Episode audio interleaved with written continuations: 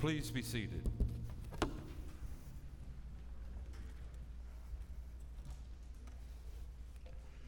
We are stepping out of the book of Romans today for a special message and a special service as we talk about the gospel and motherhood.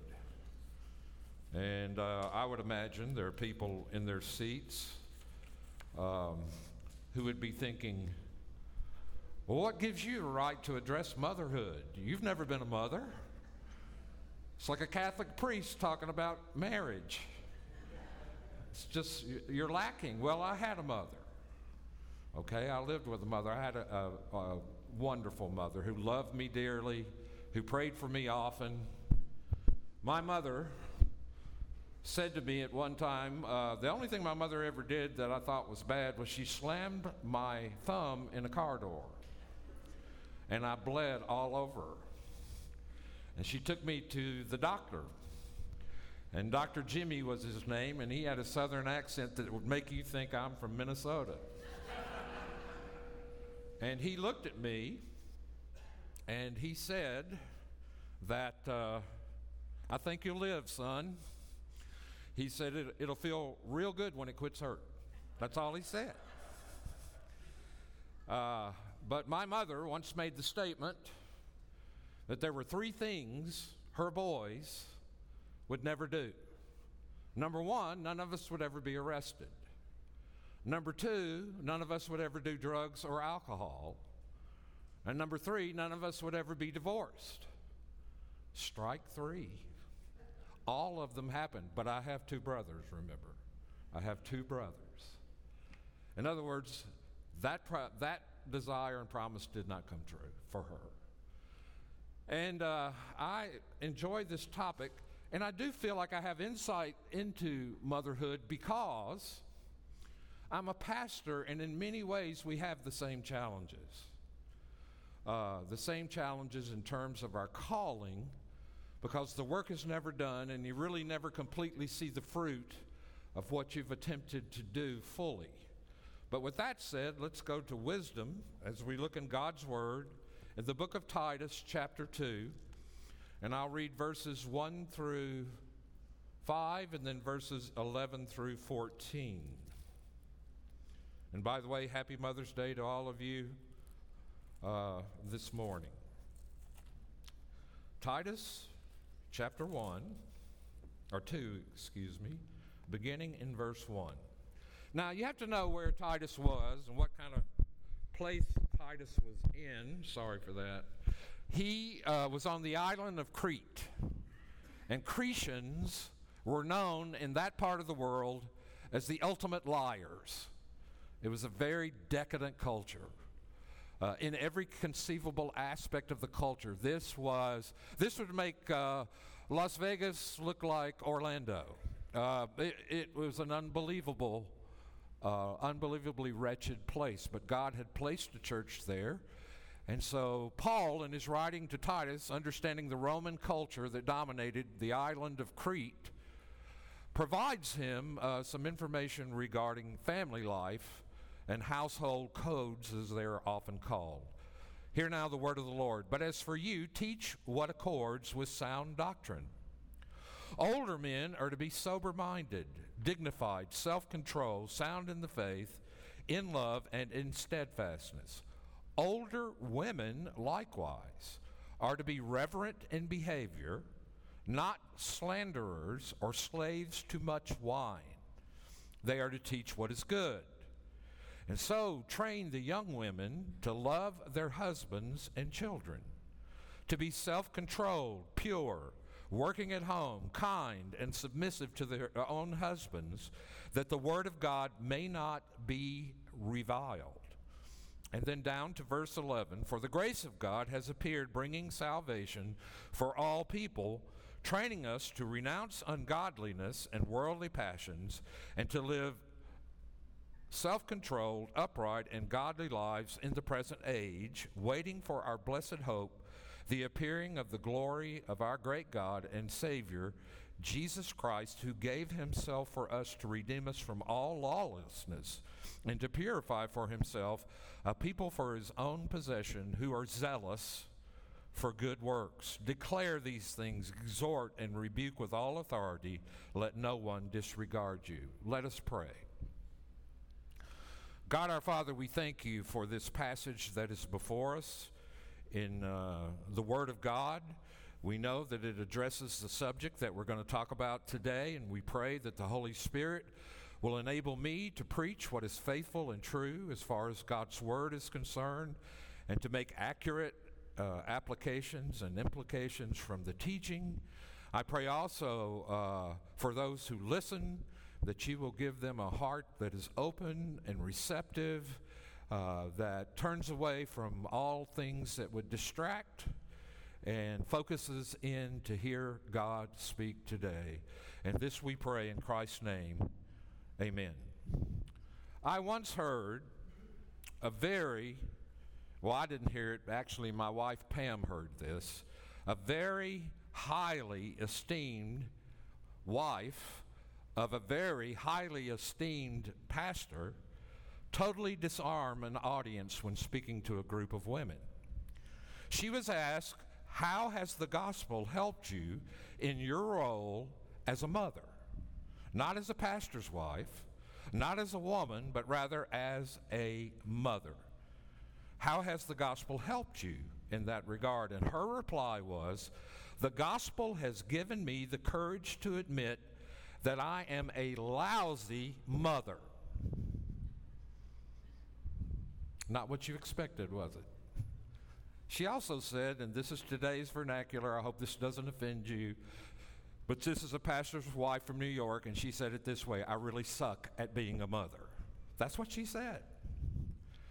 And it sort of disarmed everybody in the room because they thought, she just said, I'm not very good at it, but in my weakness and brokenness, God has given me amazing strength. In one sentence, she demolished the I've got it together, you should be like me mystique.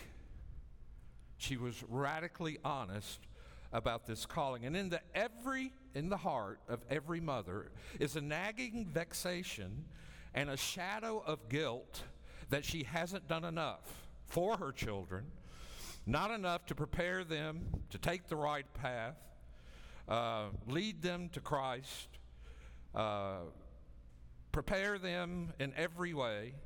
Fear, the only reason anyone in Christ is because of the grace and mercy of God. If we were perfect, we wouldn't need Jesus. If our witness is to show people how much we need Jesus, then our witness will of necessity have components of our failures and our worries in our anxieties and inadequacies, our mistakes, our sin. If we didn't have these things, we wouldn't need Jesus very much, would we? But we do have these things. And we want to present to the world a uh, not a finished product to be overawed with, but rather a process in which God uses broken vessels. So, there are three things that I want to talk about today in regard to motherhood, and they are pretty straightforward and simple. They come out of the book of Titus. First, Titus addresses in verse 1 of chapter 2 the need for life to flow out of gospel realities. When he uses the term sound doctrine, what he means is healthy teaching that is in conformity to the gospel of grace found in Jesus Christ. In other words, you don't do these things and practice these things in order to get acceptance with God, but you do these things and practice these things because out of gratitude and thanksgiving and a heart that desires to serve, you want to do what is in accord with God's will. And so Paul instructs Titus to teach people sound doctrine, healthy, whole, teaching that will help them in daily life in all of the situations they may find themselves. And so he, he is concerned about the gospel producing uh, spiritual and moral health and strength in the body of Christ. And it indicates that there are ethics or right ways of living that flow out of uh, the gospel itself. And so he begins to teach in this passage different groups of people. He speaks to older men, he speaks to older women, he speaks to younger women, he speaks to young men. We're going to focus in on the uh, motherhood aspects of this passage. Notice that there are three things he does. First, he commands, and then secondly, he provides a little bit of a curriculum for us, and then thirdly, he provides some comfort for us and hope in this process of motherhood. Uh, first of all, he tells us that the gospel promotes the kind of living that reflects healthy and right teaching. And so there is a lifestyle that flows out of believing the gospel. And that gospel righteousness that we have that comes to us from Christ shapes and influences every dimension of our lives. We're not just people who believe in the gospel to go to heaven when we die. But the gospel has ramifications and implications and applications for every relationship in your life. It has implications for marriage. It has implications for your family. Has implications for your job. It has it touches everything. It is holistic in that regard. And so Paul begins to instruct Titus and down about verse 3 he says teach the old women to be older women to be reverent in the way they live. You know, you think as you age, you look forward to the day of retirement where you don't really have to be responsible for too much. Well, guess what? Doesn't work that way in the church. The church needs older women to teach the younger women how to love their husbands and how to love their children. In other words, the Bible seems to be saying here that the older women, now, how old is old? I mean, did Paul give an age here? No, I think he's talking about mature women in the faith who probably already reared a family. Uh, one of the things my mother told, told me is, says, don't say raise your children. You raise turnips, you rear children. I said, okay, I'll never say raise again. We're rearing children. And there are things that mature older women. He uses the word reverent here. And actually, it's the Greek word for a priestess in a temple. You are to carry yourself with a holistic, spiritual poise. And that's the best thing I can think of. The older women in this church, in this congregation, who have lived, reared a family, uh, been married to a husband, have understanding of the nature of things to be able to impart to the younger women very helpful information. Information that no man in this church possesses. And I think it's important for us to understand that a church, for the church to be the church, this kind of ministry has to be uh, ongoing. It means that the older women have responsibilities for the spiritual welfare of the congregation, so they must not leave it to all, all to their male counterparts. Therefore, they must conduct themselves in a reverent way before God. I call that holistic spiritual poise. I think that's the best way to describe it. And so, notice that he also warns them, the older women, of a couple of things that could be a problem. Now, you have to understand that Paul is writing to Titus about what is called the upside down kingdom. The upside down kingdom is the kingdom of Jesus Christ. It appears upside down to our culture and the fallen world in which we live. And in Crete, when women were older, they were pretty free and loose to party. And they were pretty free and loose with their mouth to slander other women. And the idea here is, and, and I hate to tell you this is what it means, but this is, you know, I got to be honest with the text. He said, it's like slapping somebody who has lost their senses. And he said, let me slap you into sanity here by telling you that there are two things you need to avoid. Number one is gossip, slander, ripping people apart, cutting them off at the knees so you stand taller, uh, to run people down, to uh, pick uh, all kinds of uh, faults out of other people and to nag them and to speak ill and give bad reports about people behind their backs. And the second thing they're not to do is drink too much wine. Well, how much is too much? Well, too much is what leads you to slander. and do all kinds of sexually promiscuous things, which in the Roman culture, women who had already had their children, their husbands had mistresses all over, and so they were pretty wild themselves and entertained themselves any way they thought they could. And so Paul is writing to a culture like this, and he's telling them, look, in order for you older women, you need to realize that your life in your golden years doesn't mean you have no more responsibilities to the body of Christ. You have knowledge that somebody in this body needs. That's why Paul, when he talks about how God comforts us, that when God comforts us in all of our afflictions, it's not to stop with us. But we go and share that comfort with other people so they can be built up and encouraged and helped. And so, one of the most important callings for the older women in this body is spiritual mothering in one sense. I think I like that term in this context. There are dangers and advices, or vices, not advice, but vices to be avoided.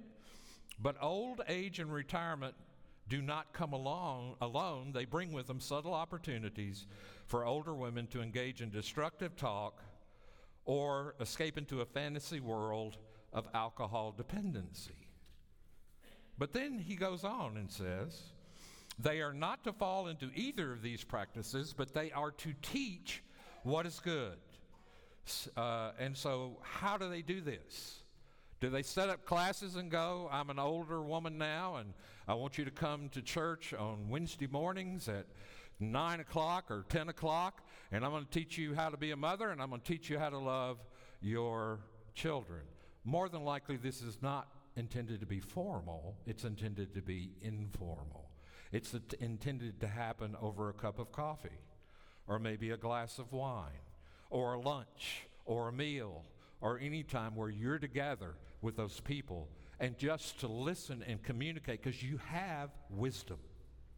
You have learned uh, real experience in the task of being a motherhood, and you know what it feels like to be a mother. And I'm going to be honest with you, sometimes what it feels like to be a mother, if I've listened well, is death. It feels like death. It feels like self sacrifice. I often tell people if you want to be a selfish, self centered, turned inward person, number one, never get married. And number two, even greater, never have children.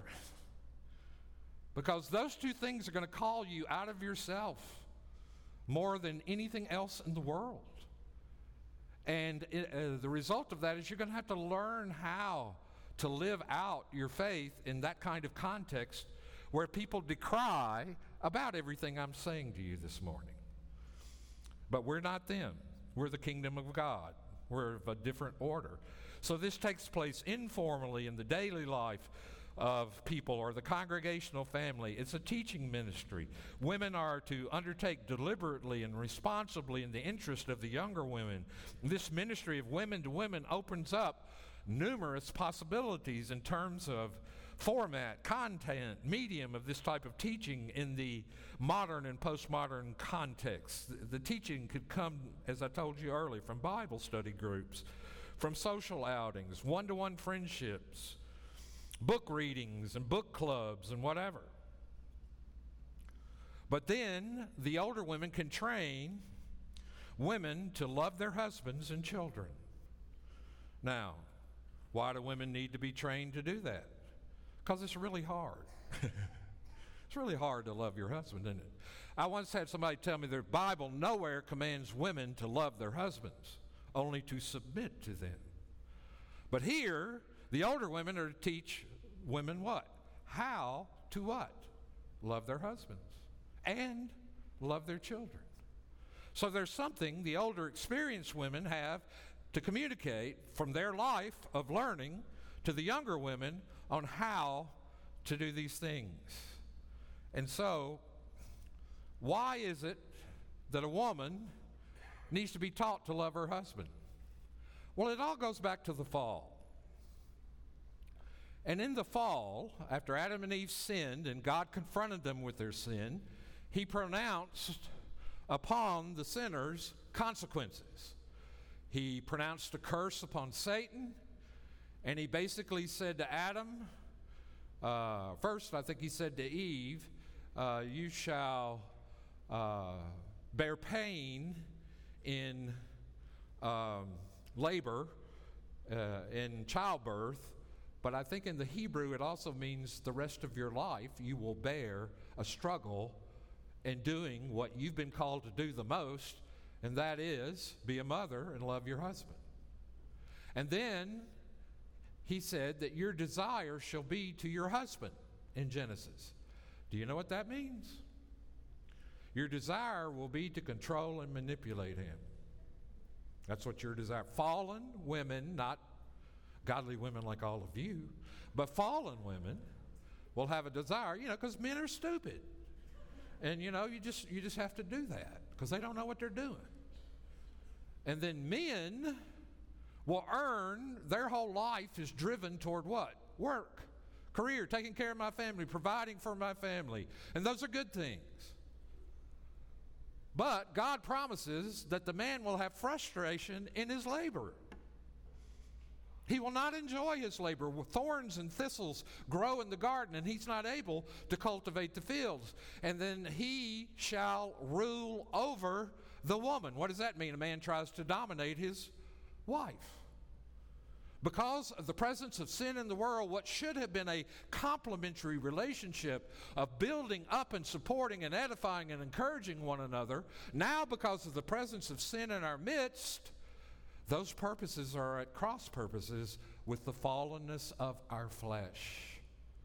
People tell me all the time in marriage counseling, you know, I just married the wrong person. You know what I say to that? Everybody married the wrong person. Everybody. Don't you know that? Everybody married the wrong person. And you say, Pastor Tim, I don't believe that. Well, wake up. It's not just him or not just her, it's you. And so, the older women have street cred, so to speak, about how to love a man who uh, is sometimes difficult to love, and how to love your children, and how to pour yourself out, relationships. Uh, and so, as we go on, it says they can train them to love. The primary responsibility of the younger woman in the body of Christ is to her husband and children in that order. What will make you the best mother you could possibly be? To love your husband. Because being and doing are two separate things. You can do the right thing, but not have the right being about it, not have the right attitude about it. You can be filled with resentment or guilt or hate or feeling like death. But in order to really love your husband, you've got to have help with that. And that means to give of yourself, to get outside of yourself and realize that the world doesn't revolve around me.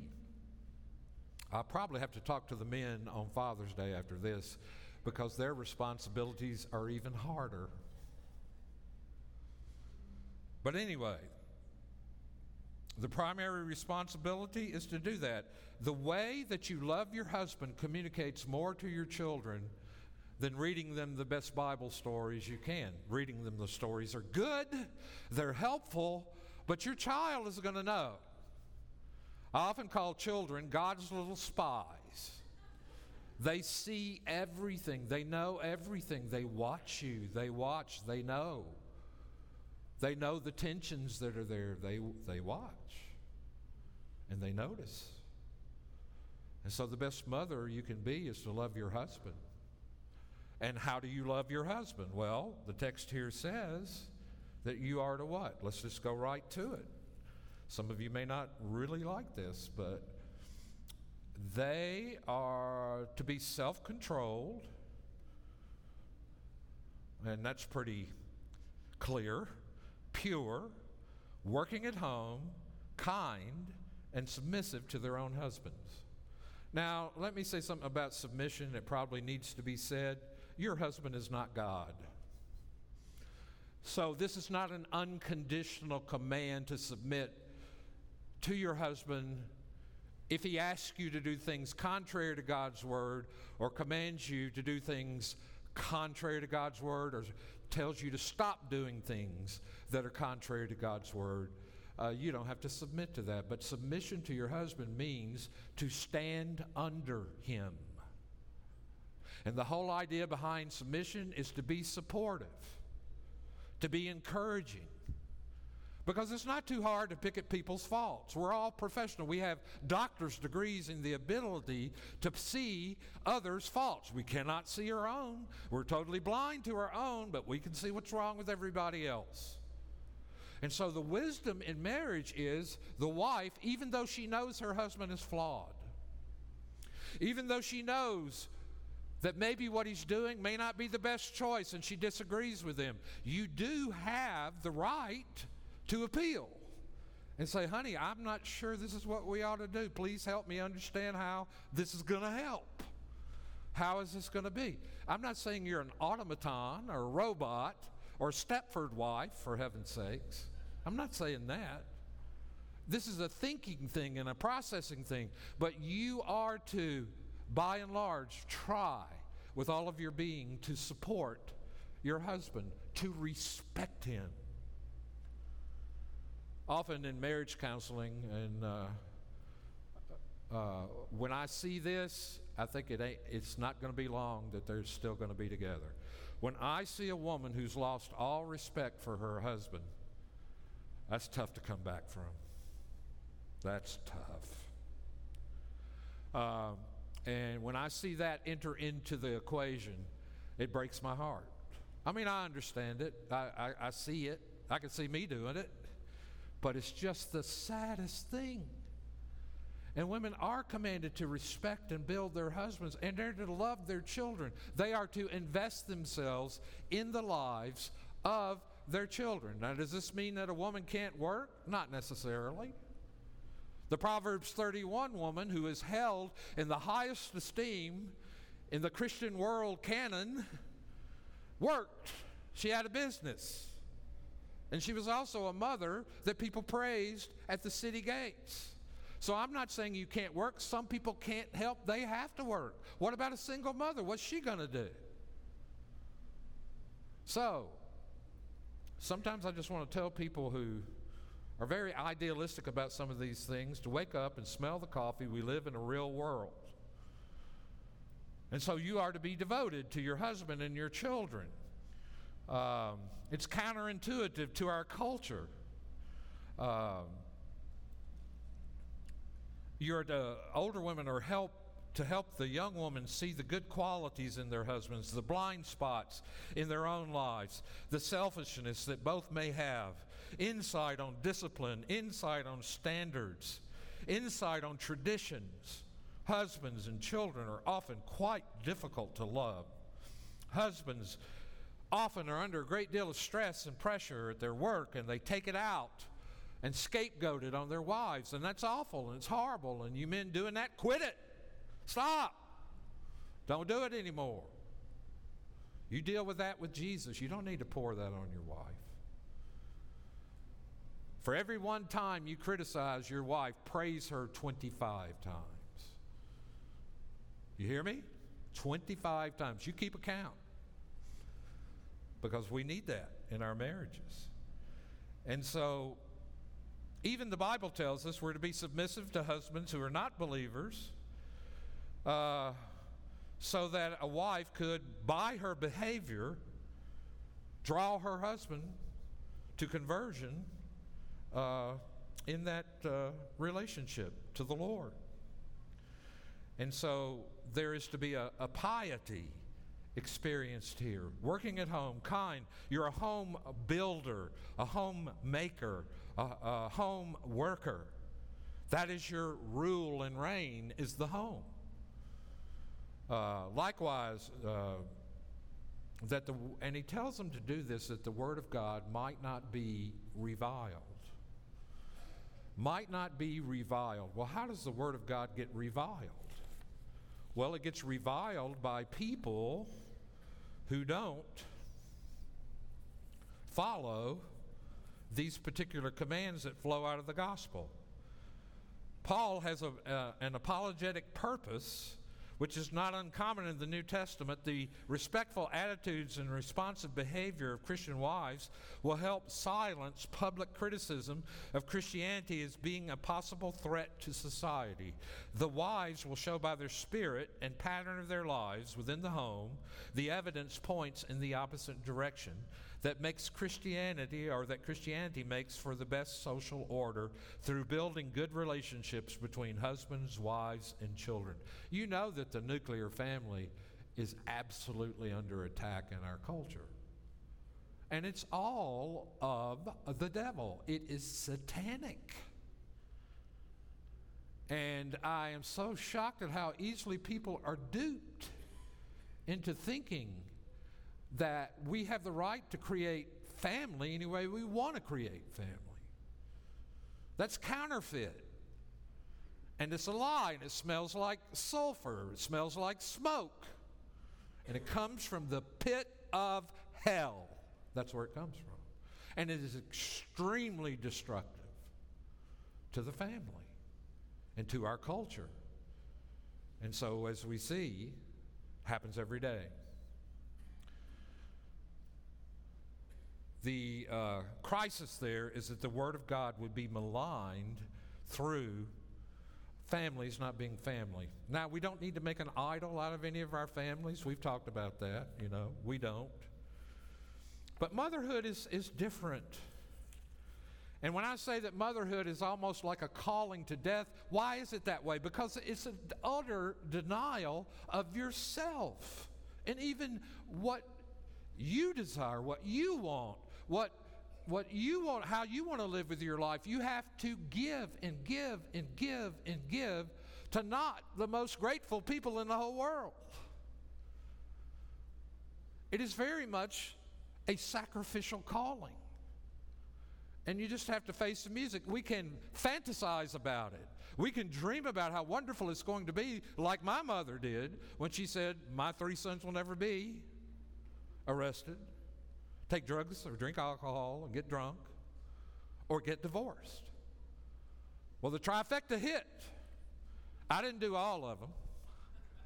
I have two brothers, I told you. But here's the deal you can't fantasy land motherhood. It is guts and grit, it's in the trenches, and it's hard. It is so very hard and so very apt to being overlooked not praised, to being uh, nothing but criticized and never being affirmed. But what a wonderful calling it is to be able to pour yourself into the life of other people. Motherhood is a call to death. There is a fulfilling part of it for sure, but it won't come in the ways the world talks about fulfillment. Fulfillment in motherhood is found in the way of the cross laying down your life so that another may live.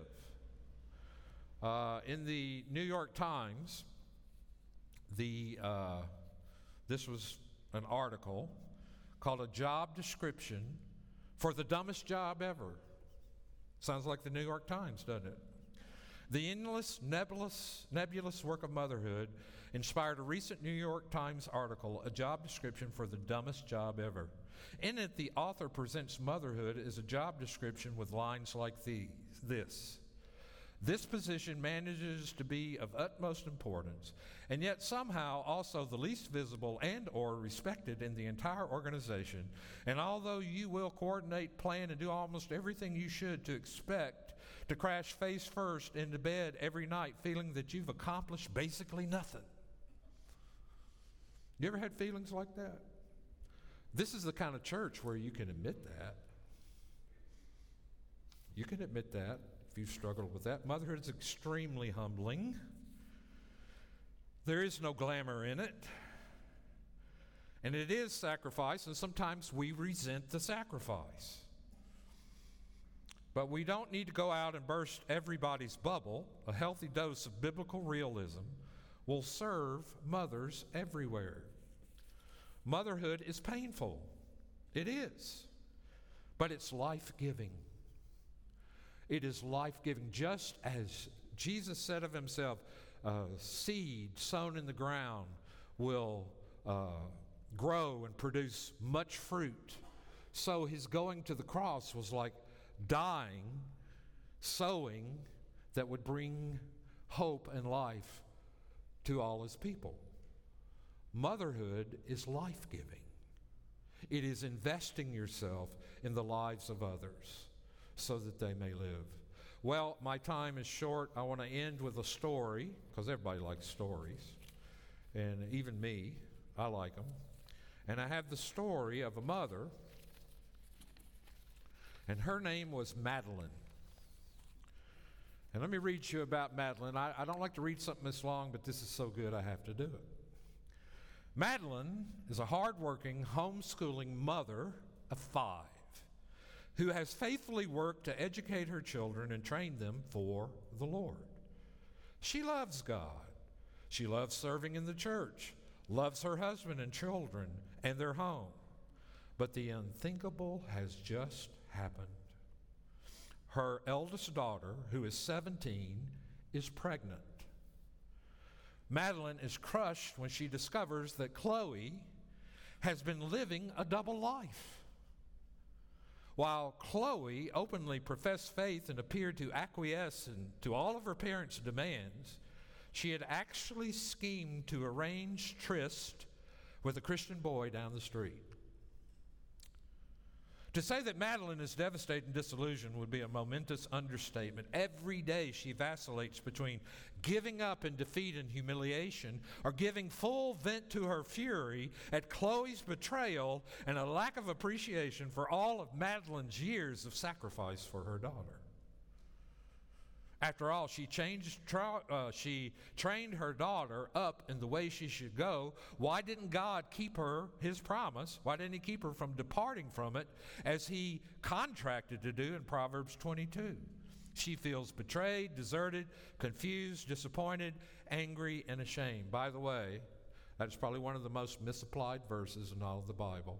What that verse means is when you train up a child in the way he should go, literally means to train up a child according to his or her bents, which means you study your children to figure out what they're gifted at and you attempt to pour yourself in helping them develop those gifts and talents. Has nothing to do with whether or not they return to the Lord in their older age.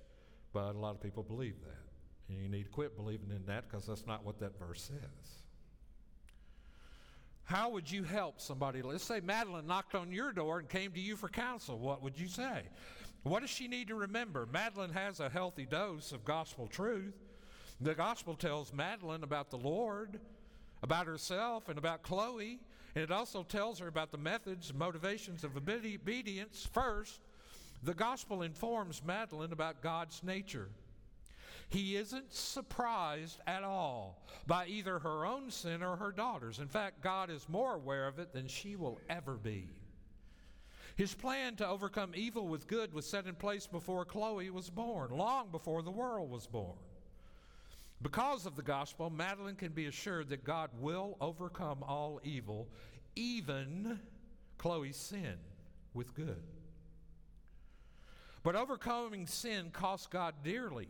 He sent his son, as you know, from heaven to be born as a baby, to be wrapped in rough cloth, to suffer cold and hunger, be schemed against, betrayed, denied, and finally to be hung in humiliation on a tree, defiled by our sin despite his flawless innocence and drinking down the cup of the Father's wrath. And although Madeline feels overwhelmed by her daughter's sins against her, she has to remember, she needs to remember, Jesus had to suffer for her sin too. At the same time, Madeline needs to remember the full atonement has been made. God no longer holds Madeline's sin against her, and if Chloe is truly his, he doesn't hold her sin against her either. Madeline also needs to remember what the gospel tells her, and I'll try to make this brief. What does the gospel tell her about herself? God's love for her isn't based on her performance or on her children's performances. His love is based solely on the performance of his son. She can rejoice that God doesn't operate on a quid pro quo basis, like a cosmic vending machine that spits out treats for those who perform flawlessly. By grace alone, she has been given the complete righteousness of the Son. She is his beloved child because she is in union with the beloved one. And the gospel tells her that her Savior, who took on flesh like hers in order to redeem her, is ruling sovereignly from heaven, never forgetting about her for one second. Never neglecting to cause all things, even her sin, even Chloe's sin, to work for good. He will sanctify and keep her, even though it feels like she has been set adrift on a dark and stormy sea. Only the gospel can change how Madeline feels about Chloe and how she consequently treats Chloe. When she's tempted to wrath or self pity or self righteousness, she needs to remember that the Savior died for her too. He had to for her to be saved. And as she humbles herself before the cross, she'll be able to mourn over her sin as well as the sins of her children. Everything I just read came from Elyse Fitzpatrick. That is a woman who gets the gospel. But that's our only hope. The grace of God that brings salvation has appeared. That's where the comfort is for you mothers. There's something called grace which is not just merely God's acceptance of undeserving people, but it's God's power at work in our brokenness and our weakness that delivers us from selfish, ungodly, wicked living and causes us to be conformed to the image of His Son.